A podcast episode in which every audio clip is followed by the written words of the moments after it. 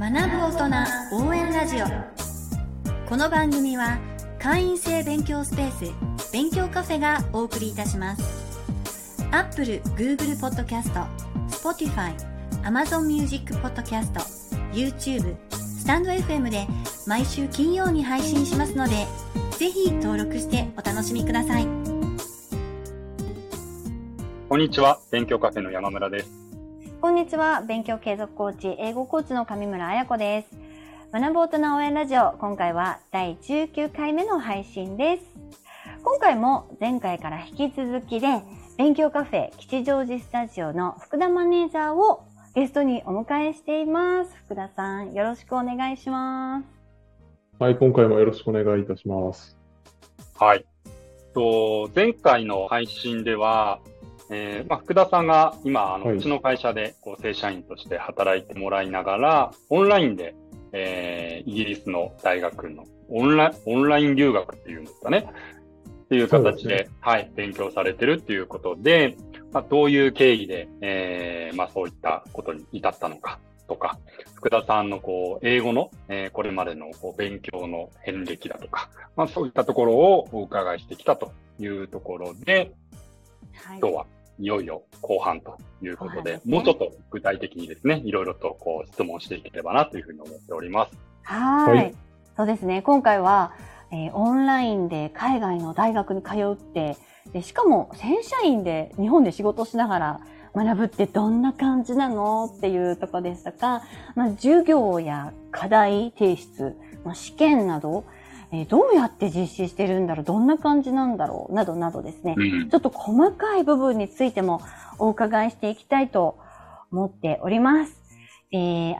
強カフェや勉強継続コーチングを利用されている大人の皆様からも、いつか海外留学をしたいっていう希望をよく聞きますので、きっとそういった皆様にも参考にしていただける部分が多々あるんじゃないかと思います。ね、選択肢としても、海外留学っていう以外にもね、日本にいながらオンラインでも留学できるんだっていうのをね、そういう選択肢もあるんだっていうのをね、ぜひ知っていただけると、なんか幅が広がりそうですね。本当ですね。はい。もう早速なんですけれども、授業ってどういう感じなんですか、オンライン授業って。そうですね。コーセラのオンライン学位の場合は、多分これ全部一緒だと思うんですけど、はい、一つのセメスターが、22週に分けられてるんですね。で、そのコーセラっていうプラットフォーム、前回話したプラットフォームの中で、ウィーク1、ウィーク2っていうので、1週目、2週目、3週目っていうのでもう分かれていて、その中に、またさらに細かくジャンルごと、で、この週で生徒が取り組まなきゃいけない内容だったり、録画された、教授が録画した動画だったり、あとは各国から送られてくるテキストのページ、ここの中を読んで、こういう問いに自分でレポート作成しなさいだったり、そういうものがその各種あるんですね。で、結構テストってどうなのっていうのは聞かれるんですけど、5週ごとに1回中間テストがあるんですね。なので、1週目から5週目の内容で中間テストを挟み、で、また6週目から10週目までで中間テストを挟み、っていうので、なので22週の中で4回中間テストがあるんですよ。で、最後の2、結構こまめにあるんですね。そうなんですよ。なので、やっぱりちゃんとやらないとついていけなくなります。これはもう、はい、そうなんですよ。それで最後の残りの2週が、期末テスト、ファイナルっていうんですけど、それの準備兼実施っていうところですね。それで総合的に成績が、その一つのセメスター分で出るという感じ。授業は、ライブの授業っていうのはあったりするんですか？こうやってズームでなんか直接講義を聞くとか、そういったのってあったりするんですか？実はそれがないんですよ。なので、正社員と、結構世の中、大学に通い直したいけど仕事を辞めるのもそこまでの勇気がっていう方いると思うんですけど、もうそういう方にもうってつけというか、その、オンタイムのズームの授業っていうのがなくて、基本的にある動画の授業が全部もう録画されたやつなので、それを自分の隙間時間だったり、仕事終わって帰宅した時に見て、自分でっていうところで、なのでそこがやっぱりオンライン留学の強みだと思います。はい。確かにそうですよね。はい。時差みたいなのもね、やっぱりあるから、なかなかオンタイムでってなっちゃうとね、夜中に授業を何とかして受けなきゃみたいなこと出てきちゃいそうだもんね。辛いですよね、実際は。なるほど。はい。で、テキストも全部ウェブ上に乗っかってるんですか？はい、紙のものは必要ない。紙は一切ないです。その人それぞれの勉強の仕方にはやると思うんですけど、テキストはもうオンラインの、その大学が用意しているオンラインライブラリ、オンラインの図書館がありまして、その中にも教材も一緒に入っているので、なのでその中の教材を使いながら、または自分で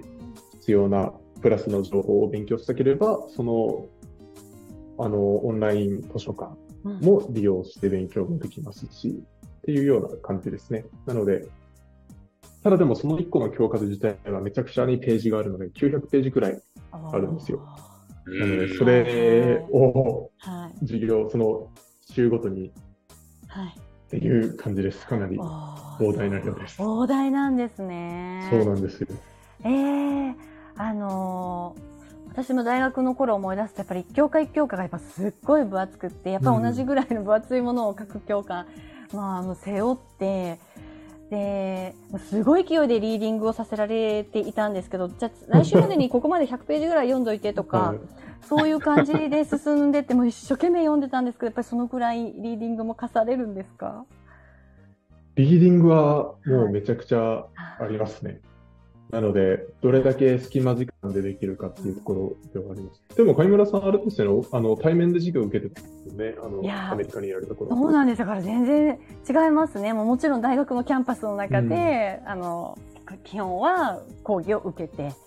で、紙のテキストで、試験も紙で、レポートも紙で。でやってまして、でもやっぱりなんかね、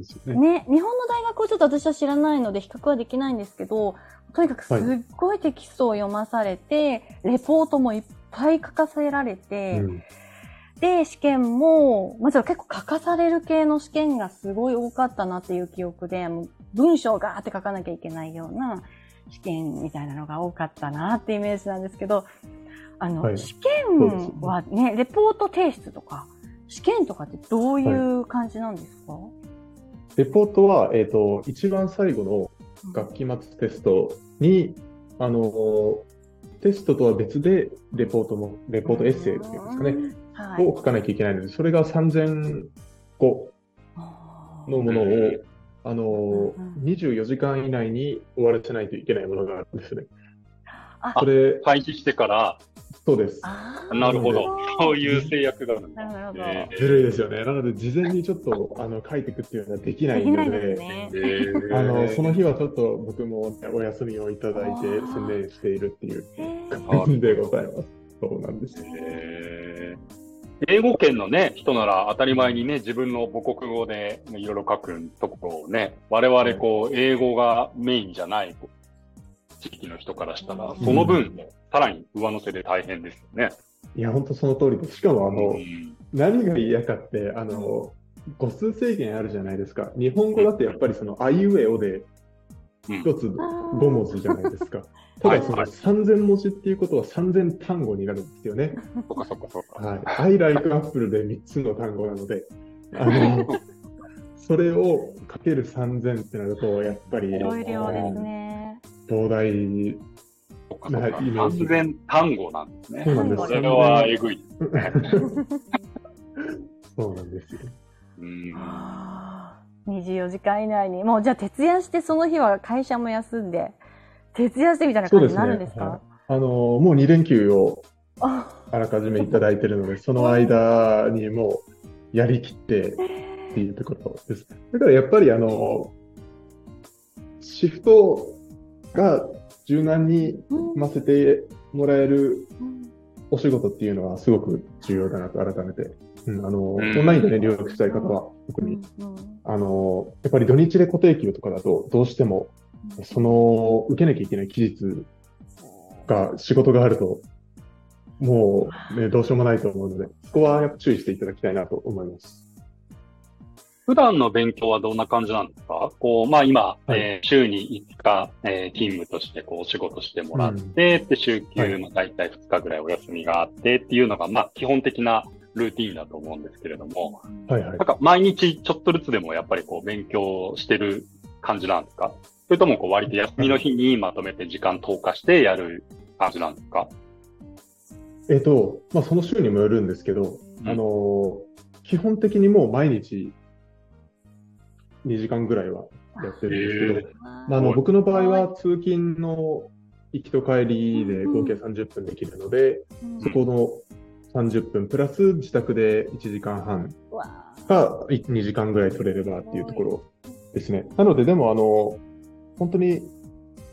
よくすごい皆さんがイメージするもう常に仕事以外の時間は勉強みたいな感じまでは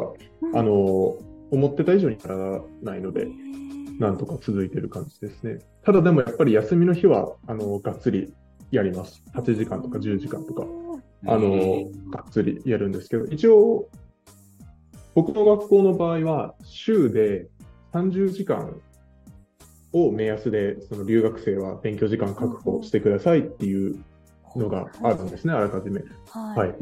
なのでまあ週30時間なので、はい、まあ週2日で週2日休みで両方10時間がっつりできれば、まあ大体、すごい、もう授業遅れてついていけないどうしようっていうのは、そこまでないのかなとは思います。相当大変ですよ、それ。10時間ですね。週末で平日に10時間ってことですもんね。そういうことですね。だから隙間時間をうまく使えるのは、重要なスキルというか、重要なことだと思いますよ。日本の大学はね、こう入るのは難しいけれども、出るのは簡単で、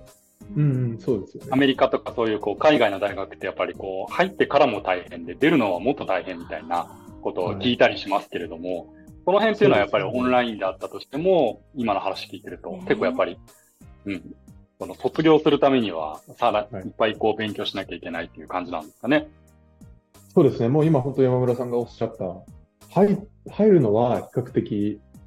安易で、ね、出るのが難しいというところはもうまさに痛感しているところなんですけど、まあ、大学によるとは思うんですけど、入学の仕方がいろいろありまして、僕の今の場合はパフォーマンスベースって言って、その学期ごとの成績によってこの人がついていけてるかついていけてないかっていう判断をされる入学形式なんですよ。はい。なのでそれは途中でチェックされるんだ。そうなんです。そのセメスターごとのトータルのなんていうんですか、成績がやっぱり GPA っていうのが出るので、あとは日本でいう A 判定なのか B 判定なのかっていうところで、そこで D 以下が続くともう強制退学です。僕の場合。なので。そうなんです。プレッシャーがすごいです。すごいプレッシャーですね。今セメスターは大丈夫そうですか？今のところ、いや、どっこいです。ただでも、ここから頑張る。今のところ中間テストは 80% 成績キープできているので、なんか大丈夫ですよ。ただでも問題なのが中間テスト4回あるって言ったじゃないですか。はい。それって、その4回分の中間テストが全体の成績の 30% を占めていて、僕があと2週間後に受けなきゃいけないファイナル、そのエッセイと最後の期末試験。これが全体の成績の 70% なんですよ。重い。なので、中間テストが全部良くても、変な話、そっちの期末テストがもう限りなく、D 判定だったり近ければ僕はもうさようならっていうところになってくるので、どうしよう入れないとっていう感じ。厳しいですね。厳しいですよ。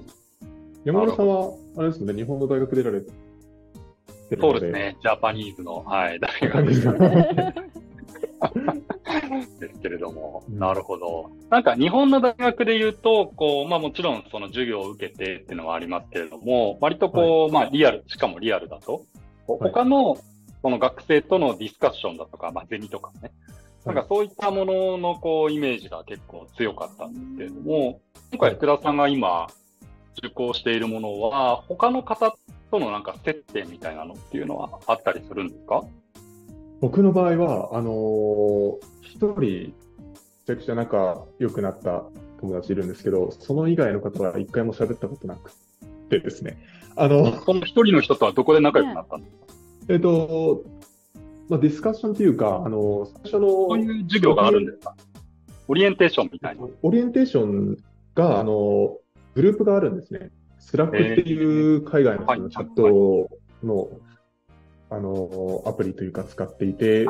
ゃあスラック上でみんなが入ってるこうチャンネルみたいなのがあるんですか？そうなんです。なのでそこからメッセージをくれた方なんですけど、僕もマーケティング専攻で1年生なんですみたいな感じで仲良くなったんですけど、ただその他にも友達だったり他の生徒の関わりっていうのは、オンライン上でコミュニティだったり、いわゆる部活動っていうのが、あ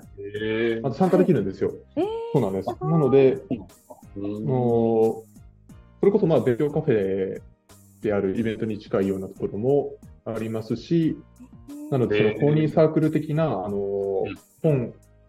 読む部活もあれば、なんかその勉強グループもあるので、そこに僕らは参加ができるんですけど、生徒の方はオンラインで。そういうのは用意されてるんですね。そうなんです。なのでそういうところで他の生徒と関わりをとってもいいですし、なので幅広くっていう感じですね。僕はなかなか忙しく。まあね、時間も取れてないですけど。そうですよね。はいはいはいはい。じゃあそれはリアルタイムでコミュニケーションがみんなで集まってこう顔を見ながら喋ってっていうサークルもいろいろあるっていう。多分サークルはそういう形で進めると思います。はい。いいですね。それもちろんね、時間があれば、うん、ね、そのお友達の方は海外の方なんですか？はい、その方はインドと、ドバイのハーフで、今ドバイに住まれてずっとやられてる方なんですけど、はい、すごくいいですね、はい、インターナショナルなね、お友達もできて、やっぱりそういう方とズームでよく意見交換だったり、他の生徒と、ね、ディスカッションだったりをしてくださいっていう課題もあるんですよ。そうなんですか。そういうのもあるんだ。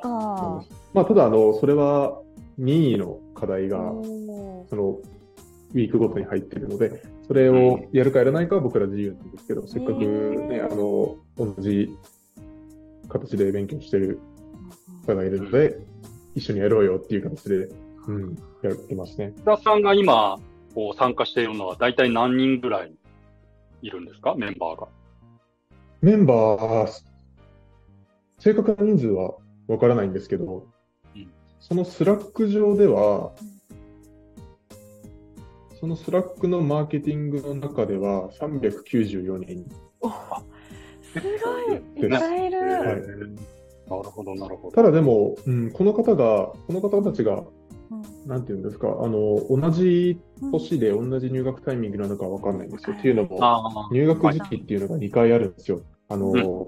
月の入学か10月の入学かっていうのがあるので、そこでも多分変わってくるんですけど、はい。まあ、そんな感じで、意外と多いですね。日本の方もいるんですか？パッと見。日本の方が2人見つけました。はい、ちょっと一回僕も気になったので、ね、順番のところを見て日本人の名前わかるじゃないですか。まあ、確かにね、日本人っぽい名前を探して、まあ、でもそれぐらいしかいないんですね。あんまり率で言ったとも全然少ないですね。いや、めっちゃ少ないと思います。だからやっぱりその分知名度っていうところではやっぱり日本の方でも知ってる方と知らない方と相当差があると思うので、やっぱりそこまで主流じゃない分、アジアの国、地域の人だとどこの国の人が多いとかって名前見た感じわかるんですか？中国の方すごいいらっしゃいますよ。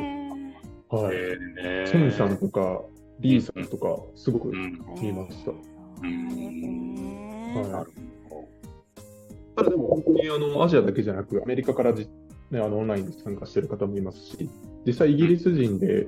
単純に通信形式でやってる方もいるので、ここは本当幅広く、もう、すごいですよね、国際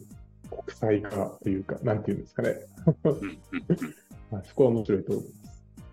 す。そうですね。なんかマーケティングってね、こう学ぼうと思えば、日本の大学とか大学院でも学べるわけじゃないですか。MBA とかでもあるし。それをこう、あえて海外の大学で、ね、あえて英語で勉強するっていう、なんかその辺の特徴というかメリットみたいなところなんですかね。そういうこう世界の人とコミュニケーションを取りながらとかっていうのができるっていうのが。そうですね。やっぱりすごく視野が広がると思います。はい。やっぱりその国ごとで考え方だったり文化も違うので、その違う視点での事業の取り組み方だったり、そういうディスカッションもそうですけど、どういうふうにその国では進めてるんだろうっていうのも知るきっかけにもなりますし、なのでそういう部分ではすごくいいと思いますよ。視野広げたい方にはおすすめです。難しいですけどね。かなりハードですけど。ハードな日々ですね。そうですね。そうですか。ありがとうございます。多分前回と今回の配信などを聞いて、そういうのあるんだって言って、ちょっと調べてみたいなとか、自分もオンラインの留学ちょっと検討しようかなみたいな方も多分いらっしゃると思うので、具体的にどうやってそういう大学見つけていったらいいかっていうので、最後ちょっと確認をして終わりにしたいなと思うんですけれども、そのプラットフォームですよね。そういう学びのオンラインの学びや学位取得をつないでくれるプラットフォーム、お名前何でしたっけ？はい、コーセラっていうんですけど、スペルが、C-O-U-R-S-E-R-A でコーセラなんですけど、結構最近ユーデミーっていうやつだったりで、その大体の仕組みは似てるんですけど、ただコーセラだと、僕が通ってるロンドン大学以外の学校ですね、確かイリノイ大学だったり、他の結構すごい、有名なところの大学も、コーセラと提携してたりするので、だから変な話、マーケティングだけじゃなくてビジネスも学べますし、それこそもっと理系の分野も、見た場合があるので、なので、一回、ネットで、オンラインディグリーっていう単語、オンライン、英語の単語でオンラインと、ディグリーっていうのが D-E-G-R-E-E な感じと、すいません、忘れちゃったんですけど、ディグリーっていうのが学位っていう意味なんですけど、そういうふうに調べると、いろいろ出てくると思います。そこに間違いなくコーセラも上の方に出てくると思うので、いろいろ気になる方は、それを検索かけてもらえると、情報収集できると思います。ありがとうございます。私、コーセラって知らなかったの。ユーデミーの方はね、よく聞くので、出たんですけど、コーセラ知らなかったので、ぜひ、ちょっとね、知らなかったよっていう方で、オンラインで学位取れるんだって、ちょっと驚いている方々いらっしゃったら見ていただいて、大学院とかもあるんですね。そうです。はい。マスターも提供されているので、もうすでに大学卒業したけど、もっと深く学びたいっていう方は、ぜひ、検索かけてみてお勧めします。はい。そして、留学費用は3分の1っておっしゃいましたっけ？普通に行くのに比べて。はい。3分の1ですね、おおむね。はい。おおむねぐらいの費用でできるということで。そうです。はい、しかもどこでも、全世界どこでも。世界どこでも。はい。Anywhere って書いてありましたので、もうね、それこそ、やり方としては、なんですかね、海外でノマド的な感じで働きながらも受け入れますし、ワーキングホリデーでカナダとかオーストラリアいる方も働きながらできそうな感じだと思うので、ぜひ、試してみてもらえればと思います。はい。ありがとうございます。海外の大学にオンラインで通うということについて、いろいろお伺いさせていただきました。またね、もっと聞きたいよっていう、細かいことをいろいろ聞きたいという方は、ぜひ、吉祥寺スタジオ、勉強カフェ、吉祥寺スタジオに、足を運んでいただけましたら、リアル福田さん会えますから。行列できるぐらいお待ちしてますから。よろしくお願いします。リスナーの方々。はい。ぜひぜひ、はい、はい、では今回ゲストとしてお越しくださりありがとうございました。はい、また、はい、またぜひ、はい、お越しください。ごめんなさい、ちょっと猫がニャニャ言い出しておりますので、はい、お礼をね、はい、はい、猫もお礼を言っておりましたすいませんはい、また来週お会いしたいと思います。ありがとうございました、はい、ありがとうございました。はい、最後までお聞きくださりありがとうございました。勉強カフェや勉強継続コーチング、朝活サポートサービス、IT パスポート講座、サブスク型英語コーチングなど、私どものサービス詳細につきましては、ぜひ概要欄をご覧ください。ではまた次回お会いしましょう。